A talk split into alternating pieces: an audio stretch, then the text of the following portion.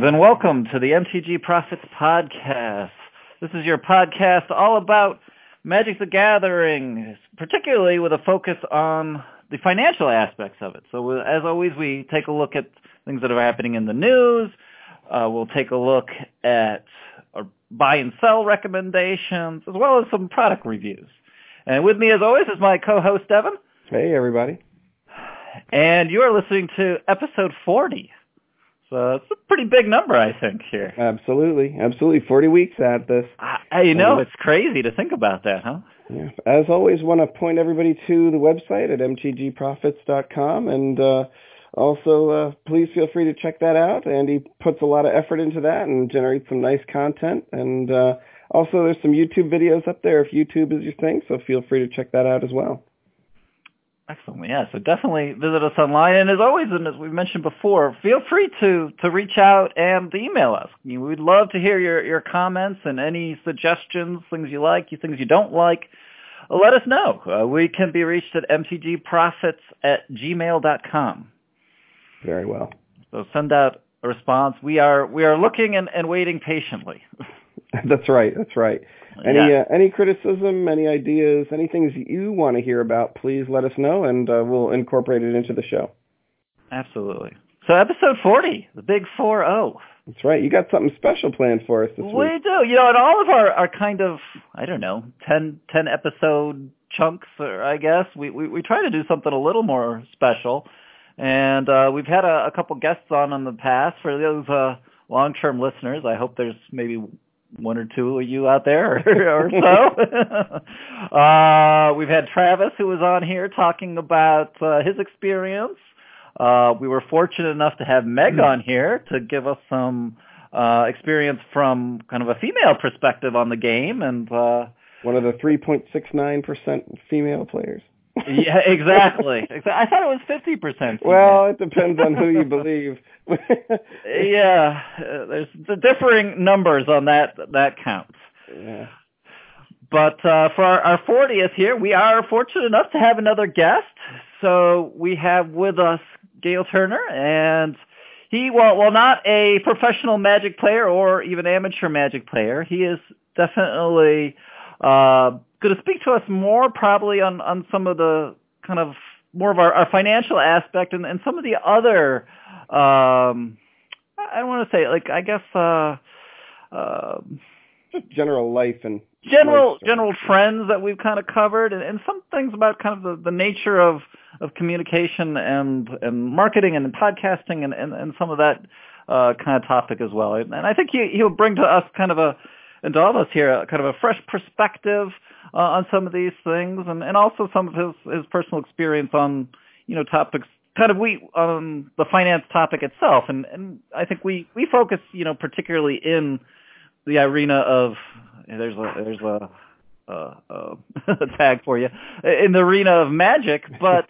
you know the broader aspect of that is kind of finance and investing, and I think there's a lot of overall general principles uh, in that as well. So w- yeah, without bring him in. Yeah. yeah. So without further ado, Gail, are you, you on the line with us? I am. I am. I was just wondering how long the intro was going to go in. I I know. I, I was kind of dragging that a little bit. that's all right. I, I I could hear a drum roll in the background. It was just building to a crescendo yes, yes, and I I know you've got a, a pretty diverse background, Gail, and I I was you know struggling to to try to think about how to capture all of that because I I think you've done things from consulting to things in the the theater world and and more. So well.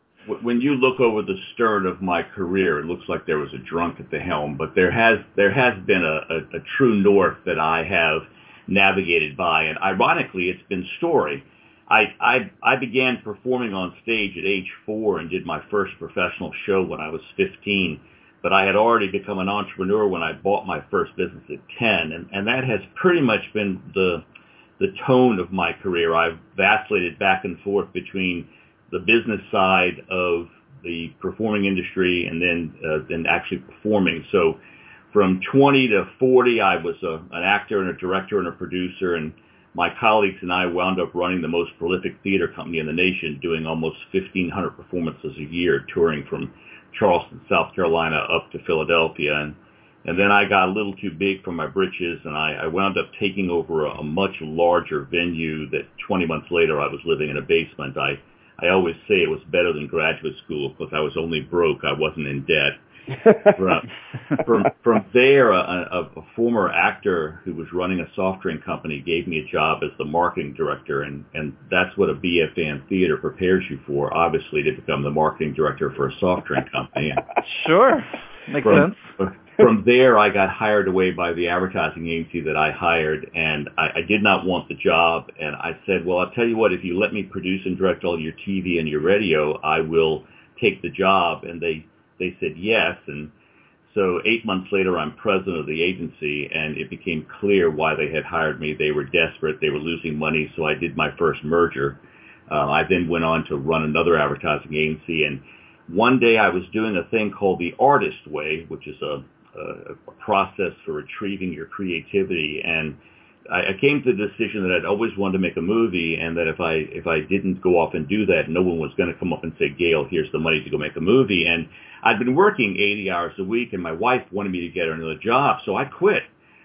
And and she Whoa. said, she said, "What? What? No, no. I wanted you to get another job. I didn't want you to quit and go, you know, go make a movie." So I, I'm out there trying to raise funds when a consulting firm called me, and they said, "We hear you're on the street." And I said, "No, no, no. I'm making a film, and I'm actually looking for investors." And by the time the conversation was over, they had offered me more money for working six days a month than I had been making working 80 hours a week. And I, I was too dumb to pass a blood test, but I, I did latch onto that one. And so I, I spent seven years uh, traveling the world teaching advertising agencies how to get new business. And then on 9-11, I was teaching the boss's son my job in Detroit. And the handwriting was on the wall that my days were numbered there. So I started my own firm, which Uh, after a series of mergers and acquisitions, grew into an international firm with eight offices around the world.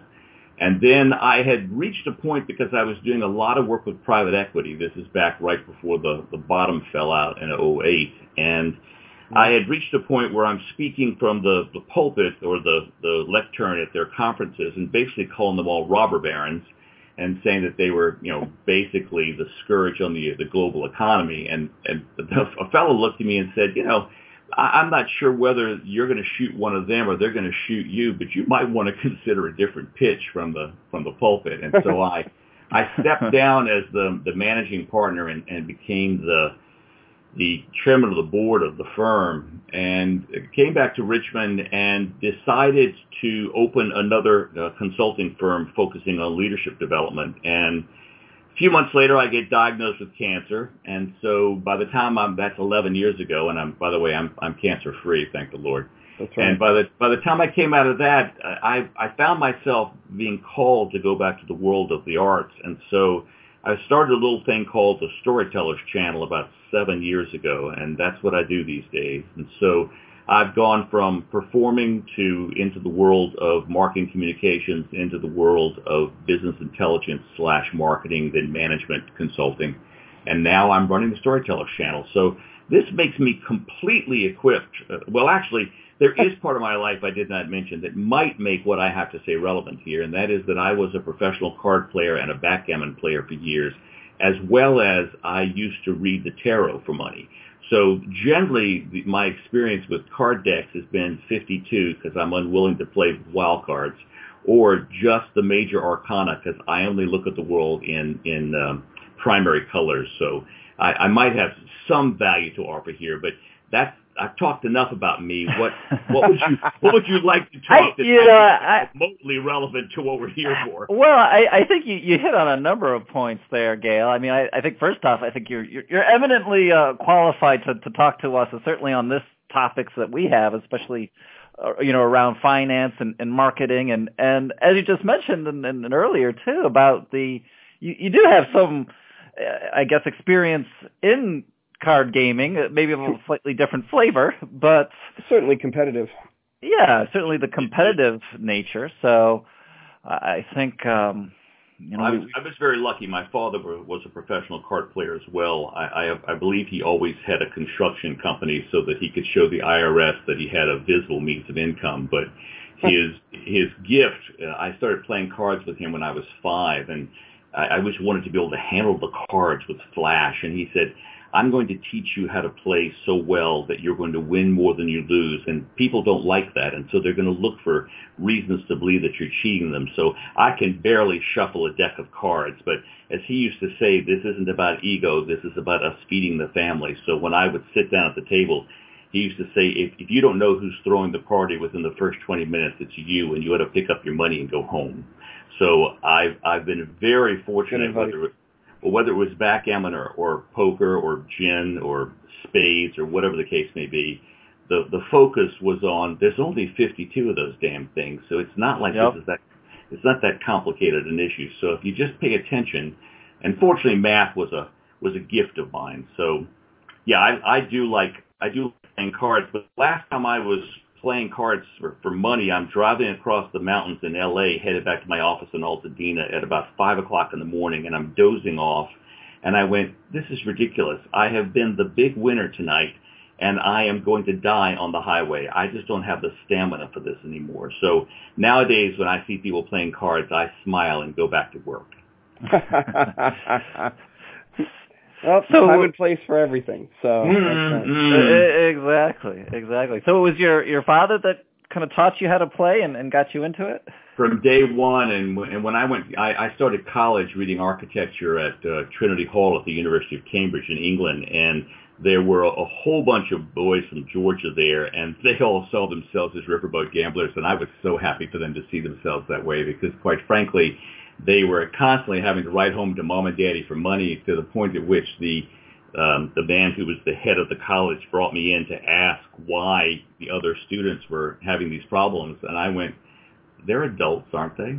Yeah, and there, yeah. so there was there was a long conversation, and I just went back to my room because we would they would close the pubs at ten o'clock, as you know, and our curfew Uh-huh. was eleven, and I, there were fifteen young men on my stairwell, and I I was the only one who knew how to cook, and so I would make food for them at about ten thirty at night, and then I would sit down at the card table playing with the money they'd paid for me to cook for them, and we'd play until we were tired. I I tried to sleep in the first day I was there, but the bells of, um, of Caius College, which was nearby, went off, and I, I, I thought they were in the room with me. So from then on, I would get up in the morning and go have breakfast a block away just to be away from those damn bells. And then while everybody else went to class, I would catch a nap, and then the routine would start again. So while it wasn't a good academic experience, it was a it was a good experience in money management. I will say that. Cool. What was the game that you were playing? primarily poker.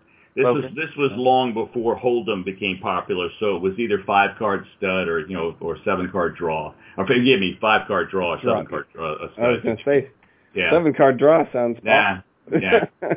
You know, once again, it's been a long it's been a long time. But what I what I loved about all this is that you know there were certain rules that I played by, many of which I don't remember anymore. But if you didn't have it, you just got out of the hand as quickly as possible. It wasn't about how many hands you played; it was how quickly you got out of a situation. And it what always got me was people thought they could bluff. And let's face it, unless you're playing for serious money, any damn fool will call your bluff. So that was not a, a an effective way to play. So.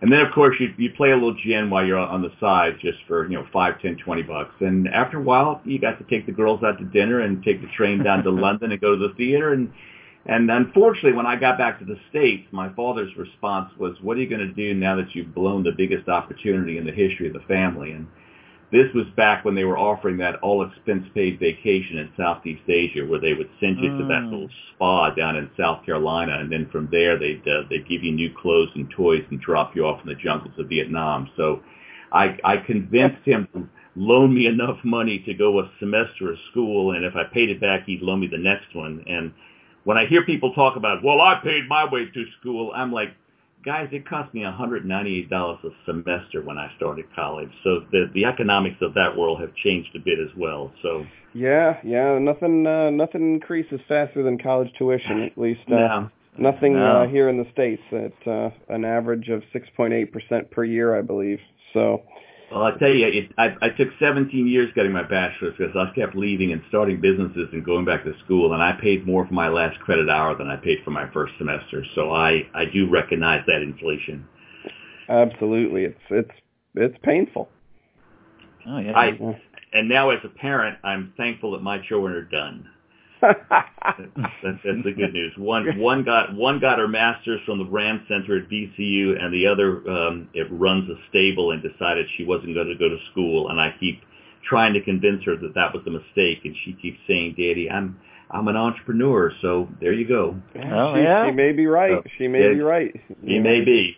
You, you, you watch her prove you wrong. well, you know, I I I'm thrilled that she has followed her passion. I had hoped that her passion would be the theater. Her mother was an actress, and I thought that you know we ha- we'd have an acting dynasty. But she has been passionate about horses since she was four years old, and at 35 now, she runs a stable, and she is widely respected for what she does. And she's got her own house, and she's got health insurance. So you know. I, I did not. Right. I did not yeah, have exactly. those things. At, I did not have those things at 35, so I'm very proud of her. There you go. Sounds pretty good. there you go. Excellent.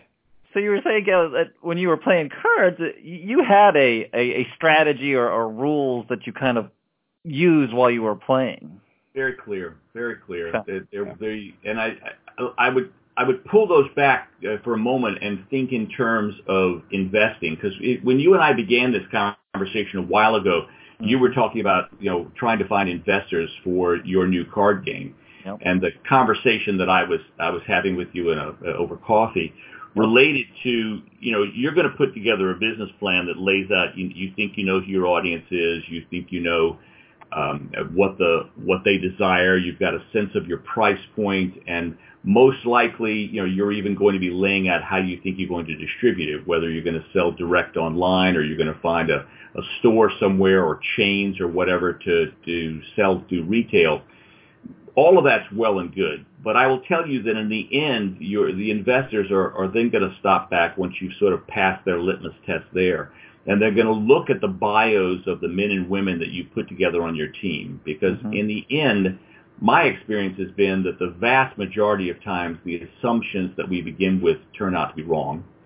Uh, and then from there, what you find yourself having to deal with is how are you going to, well, the, the current term for this is pivot. But in the old days, the language I would use was tap dance on ice as you try to figure out how you're going to respond to, well, the the truth of the matter has turned out to be something other than what we suspected. And so looking for folks who have dealt with adversity, looking for folks who have failed and then come back again, folks who have proved to be, I think the current uh, word is resilient, is something that they're going to be looking for. So this doesn't absolve you of, you know, coming up with doing your due diligence to begin with, you know, a clear understanding mm-hmm. of the of what you perceive to be the market, you know, what your point of differentiation is, you know, vis-a-vis your competitors, uh, sure. how how you think you're going to maintain a relationship, you know, once you're there. But in, they're also going to be looking very closely at your team. So the whatever the rules may be, uh, when I remembered sitting at the card table, there were some men that I played with that all you had to do was goad them, and their ego would not let them back down. There, there were other men that you sat at the table with, quite frankly, and you had to watch them very closely because they were watching you very closely. And if there was any indication that you know you didn't have a grasp of what you were doing, you, you could begin to hear the Jaws uh, theme in the background. You know. As a matter of fact, when I played backgammon, I used to love to just sit there and hum that, which did not make me a very popular person, but yeah. it, it it would tick off the other guys to where once again they were being emotional versus rational. That's right. So the so the, the those guidelines, whatever they may be, they they're always. My daddy used to say that rules were made for people who cannot think for themselves, but but rules are a good place to start. Some sort of a sense of, you know, what's the what's the metric that I'm looking for? What's something I can live with? Uh-huh. A- anything that seems too good to be true. I, I'm gonna I'm going to talk about something that's probably very political right now, but you know we've got all this argument about China right now, and everybody's all upset because they are um, stealing our IP nobody said you had to go and take American jobs over there, you know, to get it done cheaper. And then, oh, we have to give your IP, and now you've done it, and now they are, you know, whining and moaning and complaining. I, I don't understand why the uh, stockholders did not fire the boards of directors and the senior management that did this to begin with. It was a bad deal. So when when you're looking at something that seems too good to be true, generally it is So Yeah. The the guy who every now and then would would beat me because he'd drawn to an inside straight, I love that guy because he was going to chase that inside straight for the rest of his life, and I'd win more money off him when he screwed up trying to chase the odds like that than what I lost on that one hand that he got lucky. Yeah. So so when you're looking at what you're doing, you know, yes, it's good to have a set of guidelines, Mhm. whatever they may be, and, and you can ask people who are in the business, and they'll tell you what they've got. But in the end, it's going to boil down to you making the decisions you can live with that fit your values. Makes sense. Makes sense. That's right. I hope, con- I hope so. I I, hope I so. think it That's right. Yeah. You control my the wife, things that you my wife's not in the room. She might, you know, I can see her looking at me and you know just shaking her head, but she's not, so I'm okay right now. Very good. So essentially, control the things that you can control and leave the less the rest up to luck. Essentially. Uh, or fortune, yeah. For- for luck- Daddy used to say luck was where preparation met opportunity. So I've been a I've been a lucky man. I will I'll be the first one to say that. And and I think you kind of touched on as well, kind of having that. I guess you know the the, the kind of rational, logical, you know, rules and things to follow, but also paying attention to the the emotional. uh I don't want to say like kind of people aspect of it as well, while you're the you human know, element. the human element. Yeah. Yeah, You know, I, I reading have been people and, and playing that as well. I, I was instrumental in in crafting the brand for over a hundred advertising agencies around the world, and I have been in and out of. I, would say to you, uh, a couple of hundred uh, businesses in at least a dozen different industries, and the one thing that I can tell you they all have in common is people, and so their problems are almost always uh, communication issues. They are uh, people who make decisions that seem irrational because it turns out that somebody in the equation has a piece of information the other doesn't have. I'm not saying the information is right. It's just that somebody's using criteria the other doesn't have. And eventually that trust or lack of trust ends up eroding the, the organization. And there's a, there's a thing that Stephen Covey's boy, um, uh, Stephen M.R. Covey is his name, in his little book Speed of Trust talks about. He calls it the trust tax. And when when trust goes down, things take longer and cost more. And when trust goes up, they happen faster and they cost less. So back again to not trying to get something for nothing, you know, trying to deliver a product that meets a need, price it fairly, uh, and and try to have something that's a sustainable relationship with your customers versus trying to uh, gouge them. For example, I would never play cards with my clients, nor would I ever play golf for money with my clients. They they would always want me to, you know, to uh, you know put some money on the game, and I just look at them and say, how much would you like me to write the check for right now? Because I don't want you to ever look at me and think that I took something from you. Yeah, that It- sounds like a bad policy. Yeah, Bad- no, yeah, yeah. Not a good way. If I sat down to play cards with you, you should be forewarned. My intention is that I'm going home with your money, and you're going home broke. I mean, that was my mindset. It- You know, winning was Sure. important.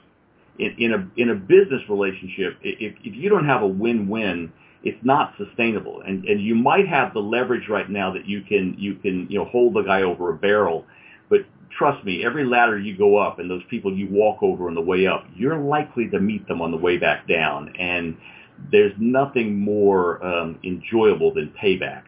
So having a, a tr- uh, first of all being worthy of trust, and then being able to have you know trusting relationships between your suppliers, between your Mhm. employees, your customers, your investors, in the in the long run is a a much better deal than going for that short term win. Uh, I'm sorry, I can sense somebody wants to say something. Yeah, it, it seems like this is something that uh, Wizards of the Coast could learn from, as far as that con- as far as that's concerned, when it comes to producing a value for your customer. The uh, one of the chronic problems that we have with the uh, the company that produces the cards that we uh, typically um, would recommend uh, as an investment product has the the penchant for um, sort of producing a product that is sort of um, I guess limited in demand in the hopes of sort of generating a quick buck at the detriment of the long-term uh, fan base. And uh, that sort of comes back to what you were saying earlier when you said uh, you sort of need to produce a product that people want and produce it at you know at a fair price and sort of keep them keep them wanting more. Essentially, is uh, is, is what I got out of that. Well, where where I would go with this specifically is that look, you know, there's nothing wrong with making a profit, and one of the things that my dad, who as, as I mentioned had a construction firm, he would sometimes turn a bid back to a subcontractor and say, give me a bid here where you can make a living off of. And other contractors would say to him, why do you care? And he'd say, well, because eventually it's going to be a Friday afternoon and I want him finishing up on my job. But what he's going to be is someplace starting another job so he can make a draw, so he can make payroll because he didn't price this right. It, it's, it's better for me to have subcontractors that I can depend upon so that, you know, we can, we can be sure we're going to be deliver the right product to our, our client, our customers. And so when we find ourselves in a situation that we're, we're going for the quick buck, okay, you know, burn me once, shame on you. You know, yeah. burn me twice, shame on me, right? That's and right. so so people will look for a way. They'll start looking for a way either to pay back or find another supplier. That's right. Yeah, and I, I was thinking the same thing as as you were. I think, Dev, along the same lines with so Wizards of the Coast, who, who produces Magic the Gathering. You know, that whole idea of, of of advertising and and kind of treating your customers right and the message you know, another thing we've we've discussed recently is a lot of their some of their newer products, their product launches have been disasters. Uh, they've had they've released product but did not have enough product. Uh, I, I'm thinking particularly of uh, what was it the the Mythic. Um, which one was it? I believe uh, it was the Mythic Edition, uh, War of the Spark. War, War, War of the Spark. Spark.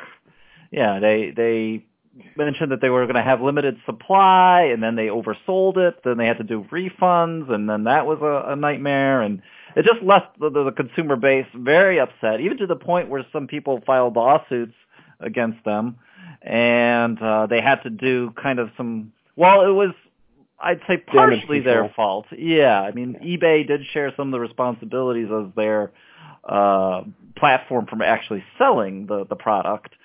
Um, it, it was just horribly mismanaged and as yeah as Dev said like they actually they had to do some damage control and, and provide some some free product to people as a kind of uh, a makeshift apology but and the and the problem is, is as well is this wasn't the first time. This I was going to say, I was going to say had, had this been the first time this had happened, people might have cut them some slack. But that's exactly this right. Appears, this appears to be a trend. Consequently, now people give them um, well, they give them the worst motives, whether whether yeah. it was an innocent mistake or not, because it it appears to be a a, a pattern a recurring theme. That's right. right. It, that's exactly right. Yep, so 100%. how do you find so how do you find another producer for you? You know that's that's the thing right now. They, the, essentially the company that produces these cards has a, a relative monopoly on them, and uh, and part of the reason for that is due to their sort of first mover status. Uh, much like almost any other product, the first guy to market tends to have a relatively substantial competitive advantage, and that's true of almost any product. And uh, they're, due to the size and long-standing nature of their product, the um, they have the capability of abusing their, I guess, their customer base and their fan base to an extent that many other companies uh, would would could only dream of, and um, and so they they lose I think more people through attrition and their own sort of mismanagement than uh, than uh, game design or interest in the game. So, so you guys, you guys have if, if, you guys have a new card deck, right? I mean, a new card game that you're marketing, that you have in development. Not at no, not currently. It's not sort of our, our focus right now. What we what we are typically uh, doing is essentially trying to, uh, I guess, work the market to our advantage as these cards have actual value associated with them. So they can be treated almost as an investable product. Mm-hmm. And what happens is uh, typically as the cards age, they become more valuable. But with uh, sort of appropriate attention being paid to the current cards, the uh, it, it, it sort of presents an opportunity to buy and sell these cards at um, you know you, essentially like a stock. You buy them low and sell them high. So there's and, a second uh, there's a secondary market. market. Uh, absolutely, yeah. That's it exactly has created right. a whole market around this. Right, and it's uh, it's a sort of a substantial ecosystem similar to almost any uh, almost any uh, tradable good, mm-hmm. and um, so there's a, there's there's a little bit of skill and uh, a little bit of luck in assessing sort of what to buy when and what to sell when. And um, the company that produces the cards uh, tends to uh, Wizards just, of the Coast. Yeah, they just tend to owned by Hasbro. frustrate Mm-hmm. the uh, the living hell out of uh, out of out of individuals like ourselves sometimes. But uh, so that's that's sort of where uh, sort of where we are with that. So you know, given you know a case like this, Gail, with a, a, a big company that's kind of had a, a stranglehold on its its its consumers, and you know they're making these types of blunders. What what's kind of their their path forward as far as how to address these kind of things, or how how would they after they make a horrible mistake, what would be a, a better reaction to it? I guess you know it's funny because uh, what Gail said earlier was uh, in in regards to the people. It, it's it, it, you you get the strong sense that uh, you have a substantial level of incompetence at sort of the upper echelons of this company that essentially manufactures a game. And um, there don't seem to be any repercussions for what I would consider relatively epic failures. And uh, so, and, and I think given enough time, and and seeing these these sort of inappropriate continual failures, continual failures, you will get you know people that are just disenchanted and uh, and frustrated. And I think to Gail's point earlier, he said, yeah, you know, it's all about the people, and you get good people, and you get people that'll that'll assess a problem, correct a problem. You're willing to give those people a chance. When you don't see any changes being made, you eventually get sick and uh, you you you you quit drinking the spoiled milk. I, I, I love that metaphor. I, I was going to say to you the, the two stories come to mind. The first, of course, is David and Goliath. Uh, that that being said, the world of marketing, everybody's always talking about share of market, right? Mm-hmm. And for for me, I'm quite I'm I'm more of a brander, quite frankly, than I'm a marketer. So what I'm interested in is share of wallet. I'm interested in a relationship with a, a small community of people who um, I can have a we'll call it well on this on this anniversary of D-Day we can call it on or I guess the eve of D-Day we can That's call right. it uh, we'll call it a beachhead. But you can have a you can have a beachhead that you can stabilize with a group of people that you know are willing to go deep into their wallet for you. And then you can once you own it you can grow from there. And and the classic example was when hydraulic lifts came along and basically ate steam shovels uh, you know, lunch. Are you guys familiar with this story? Yes. You know, the the the whole concept. Vaguely. Well, the the steam shovels were the the machinery for you know heavy construction and excavating, and when the guys came along early on with hydraulics, they they just weren't sufficiently developed to be able to do the same kind of work that a steam shovel did, but they could do smaller projects. And so they began to eat away at the the margins of the steam shovel business, and they as they grew, they took money and reinvested in improving their product. And eventually, I don't know about you, but I haven't seen a steam shovel around, you know, lately. so they, they completely ate their lunch, right? That's right. So when you when you look at somebody even as big as Hasbro that you know looks like a, a behemoth, that how could anybody possibly compete with them? Looking for that cream of the crop, that top you know, one, five, ten percent of the of the market that's currently you know, engaged in these products and looking for a way to build some sort of an affinity group, some sort of a some sort of a we'll call it a club for lack of a better word. Um, yes. and and from that group to be able to begin to service them and you will gradually attract others to you. And now I'm assuming that there is there are copyright issues with this this uh, these card games that we're talking about that they must own that card game, uh, that Certainly. copyright. Right. You know, but what you're saying is is pretty much on target. Really couldn't be any more on target. They uh, the uh, their their competition comes not from the same cards, but uh, sort of different types of games that are in a similar vein. And um, those cards are actually more digital. And uh, I don't know if you're if you're familiar with um, with a game called Hearthstone, and uh, it's uh, it's an all digital game and uh, they have taken the the approach that you mentioned before, where you you sort of take a few high, uh, I guess, highly interested, highly invested game players.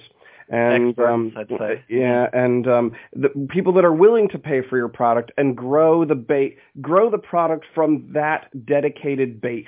Um, in this uh, in this uh, I guess milieu, th- those those people are referred to as uh, whales. So Mhm. what you That's do what, is that's what they yeah. call them in the gambling world too. Go ahead. A whale. a, a whale. That's right. So you, you'll what you what they'll so the, the the strongest competitor to Magic doesn't charge anything to play their game.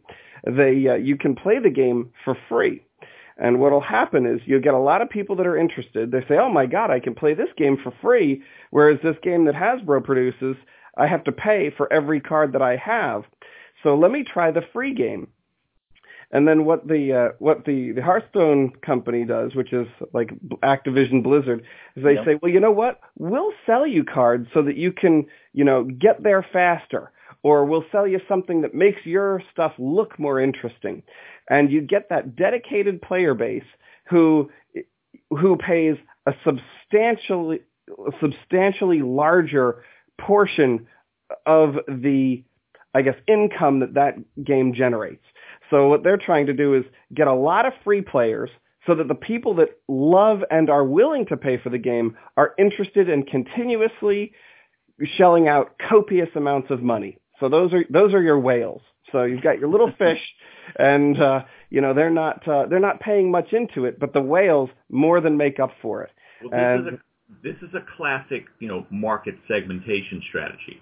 And the, the in the world of, of artists, I, I'm always annoyed by the concept of a starving artist. The, the the most creative people in the world can't figure out how to eat. It just the whole concept just pisses me off. Mhm. But if, if you the, there's a rule of thumb out that says if an artist can find a thousand people who give a damn about him or her, they can segment that audience and say the say the top 50 to 100 they will, you know, they'll buy everything they put out, right? And let's say Yep. the top, the, the bottom, you know, one, two to 300 are not going to do anything other than just talk about them, right? But that community is the sort of a, uh, a tipping point for, for momentum. My, I run a newsletter right now that uh, I, I send out that revolves around Edgar Allan Poe's work and I'm at about four. I'm over four thousand subscribers right now, and I'm expecting to break ten thousand before the year is over.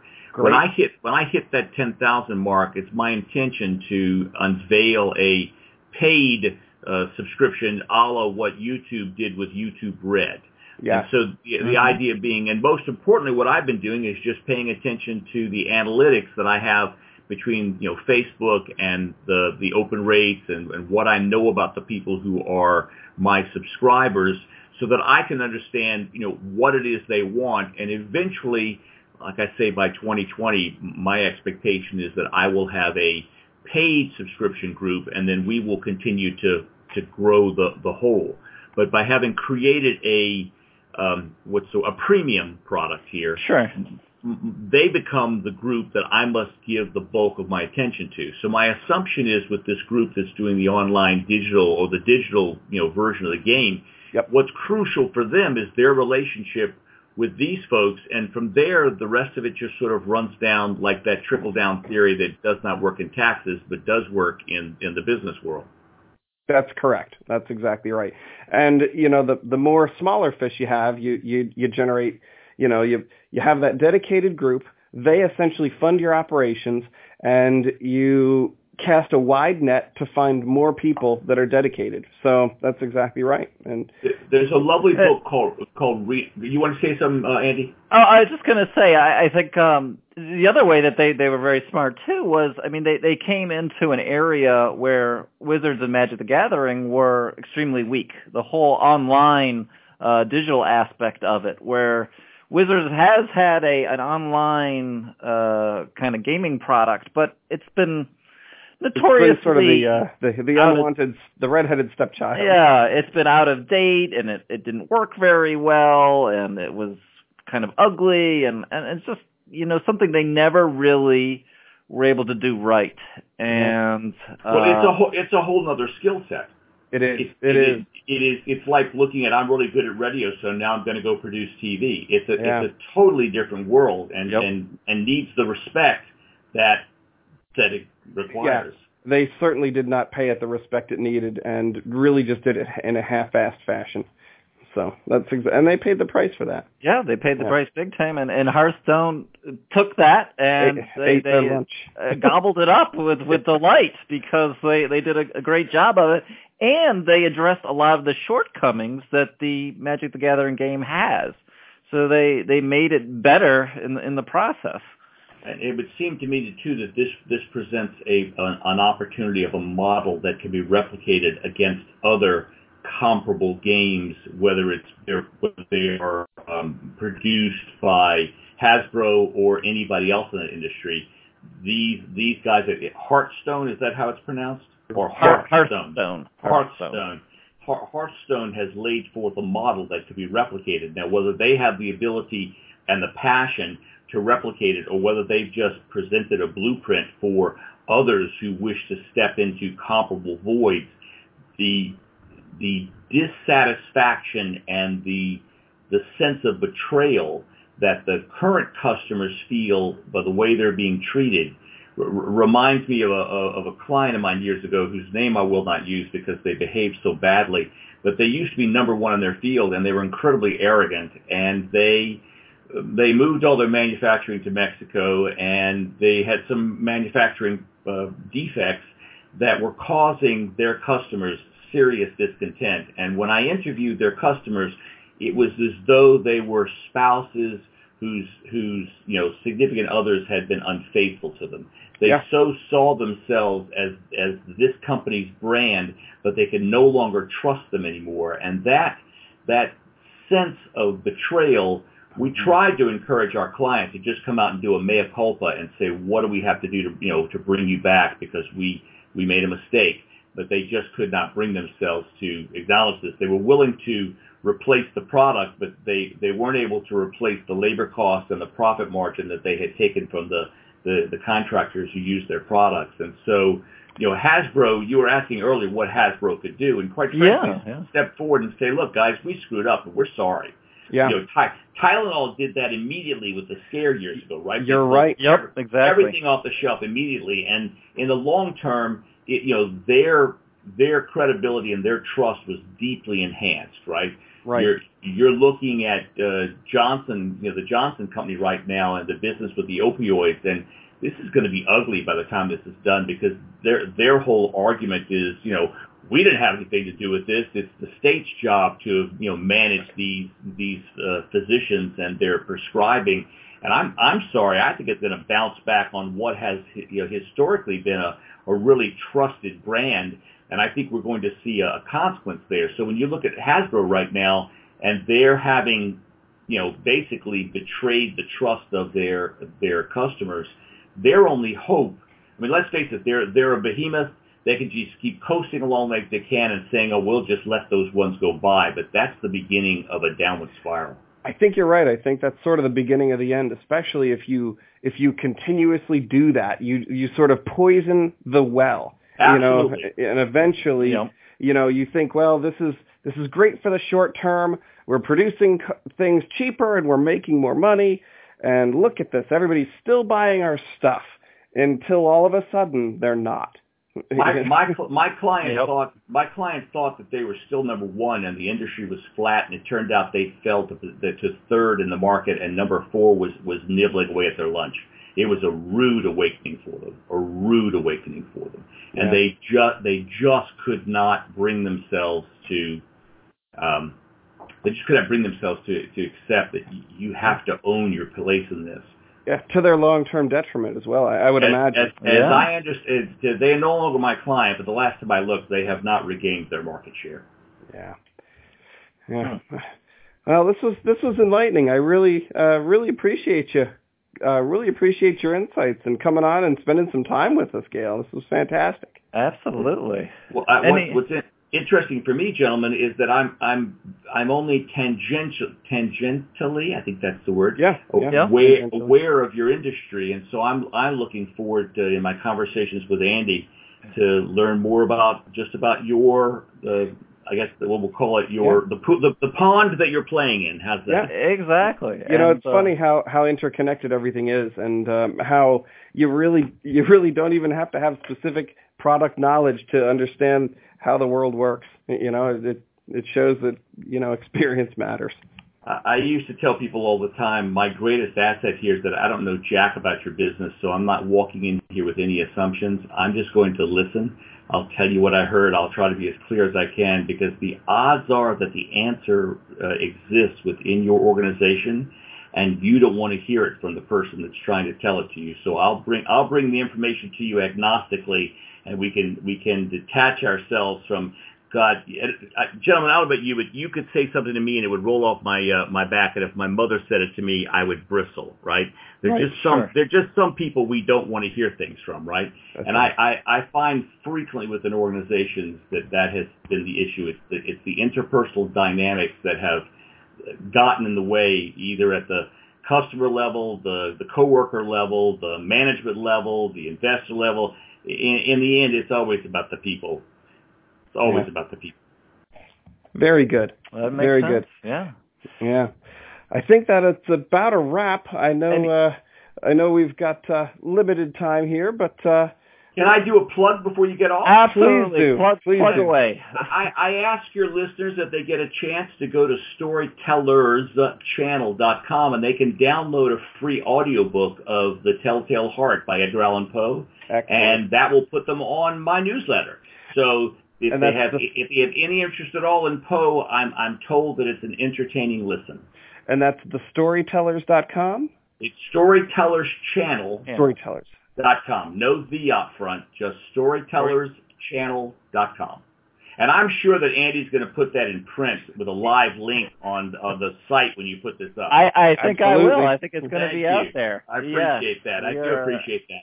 Absolutely. Absolutely. Very good. Well, we, we appreciate you uh, joining us here, Gail, and and talking about uh, everything from marketing to uh, poker, and uh, you know everything in between. Well, gentlemen, yeah. I appreciate being asked. It, it's always flattered, flattering to be asked to dance. we really appreciate you coming on, Gail. Thanks Absolutely. So Thanks again, Gail. Good night, gentlemen. Good night. Good night. Very All good. Right. I think that was uh, that was great. Yeah, I think. Uh, let me see. We've got. Uh, uh, yeah, that was fantastic, and yeah, I'm going to have to uh, probably close it down as uh, as always. Uh, to all our listeners, may uh, I know we didn't talk too much about the cards per se. You didn't want to jump into the our, our news flashes. You know what? Wanna... You're actually, I'm probably going to have to pass. However, if you wanted to go ahead and hit the news items yourself before signing off, I think that would be okay. I know we had just a few items, and uh, if you wanted to sign off uh, a, a few minutes later, I think that would work. I've got uh, I've got some parent parenting. yeah, I've got uh, some parenting duties. I have. I I understand. Understand. I I might do a really really quick uh, news run through and then shut it down. Very good. Uh, Very but good. Uh, yeah, I think thanks again to Gail for for joining us here. And uh, absolutely, and his, was, his channel is storytellerschannel.com. So absolutely, everybody go check that out. And um, I think great advice for all of us and for for wizards too, if they're listening. yeah, that would be fantastic. You know, common sense for for uh, for could could go a long way for Wizards of the Coast. I think. Absolutely, absolutely. But uh, this is uh, Devin signing off. Have a great weekend. All right, have a great, uh, great, good night, Dev. I'll. Uh, Thanks, man. Appreciate it. On. All right, no problem. Okay. Thanks. Bye bye. All right, everyone. We are still out here. Um, Andy's still here and, and recording. We've got a couple things in the news this week to share with you. We're gonna, I'm going to run them down really quick for everybody. First off, there was a notice uh, on June 5th, today actually, from Wizards about improvements to the upcoming card stock. We've talked about this often about the lack of quality on the, the card stock and how flimsy it is. So there was a notice from Wizards that they're going to be introducing um, some new paper uh, with some improvements on the development focus, uh, the, the surface consistency for printing, improved card cutting, as well as rigidity and snap.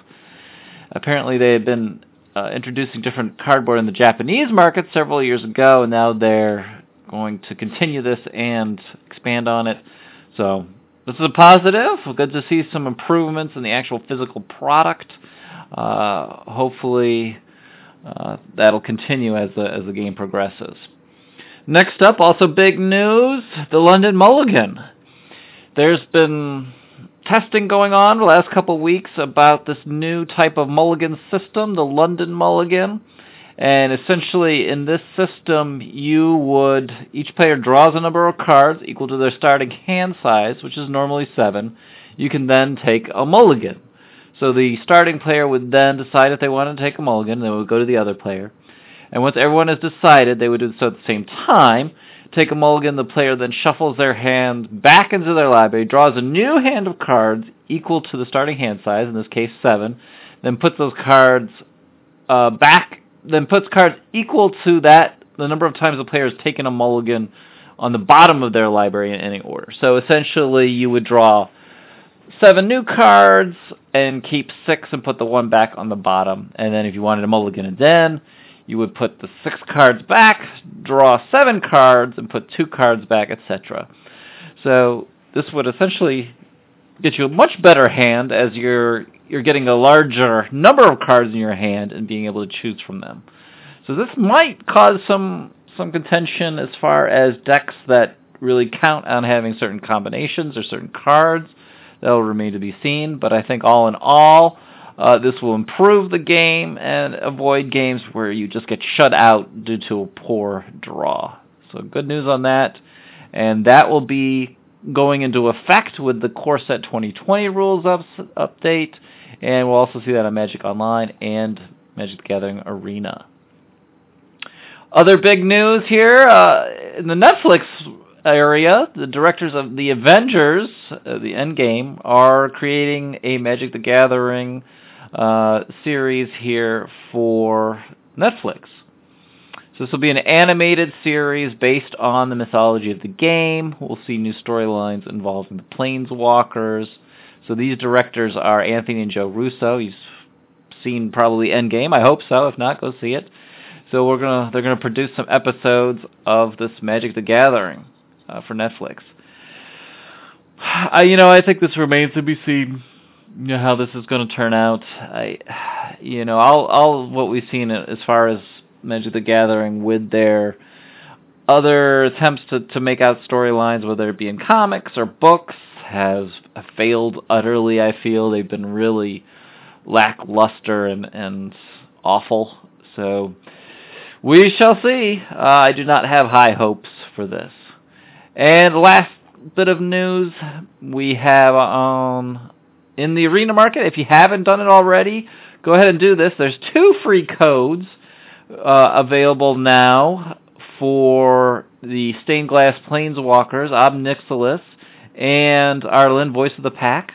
The code for Ob Nixilis is Inner Demon. That's all one word, all caps, Inner Demon. And for Arlinn, voice of the the pack, her free code for stained glass card version of her is Over the Moon. So all one word, capital O, capital T, and capital M for each of those three words. Over the Moon.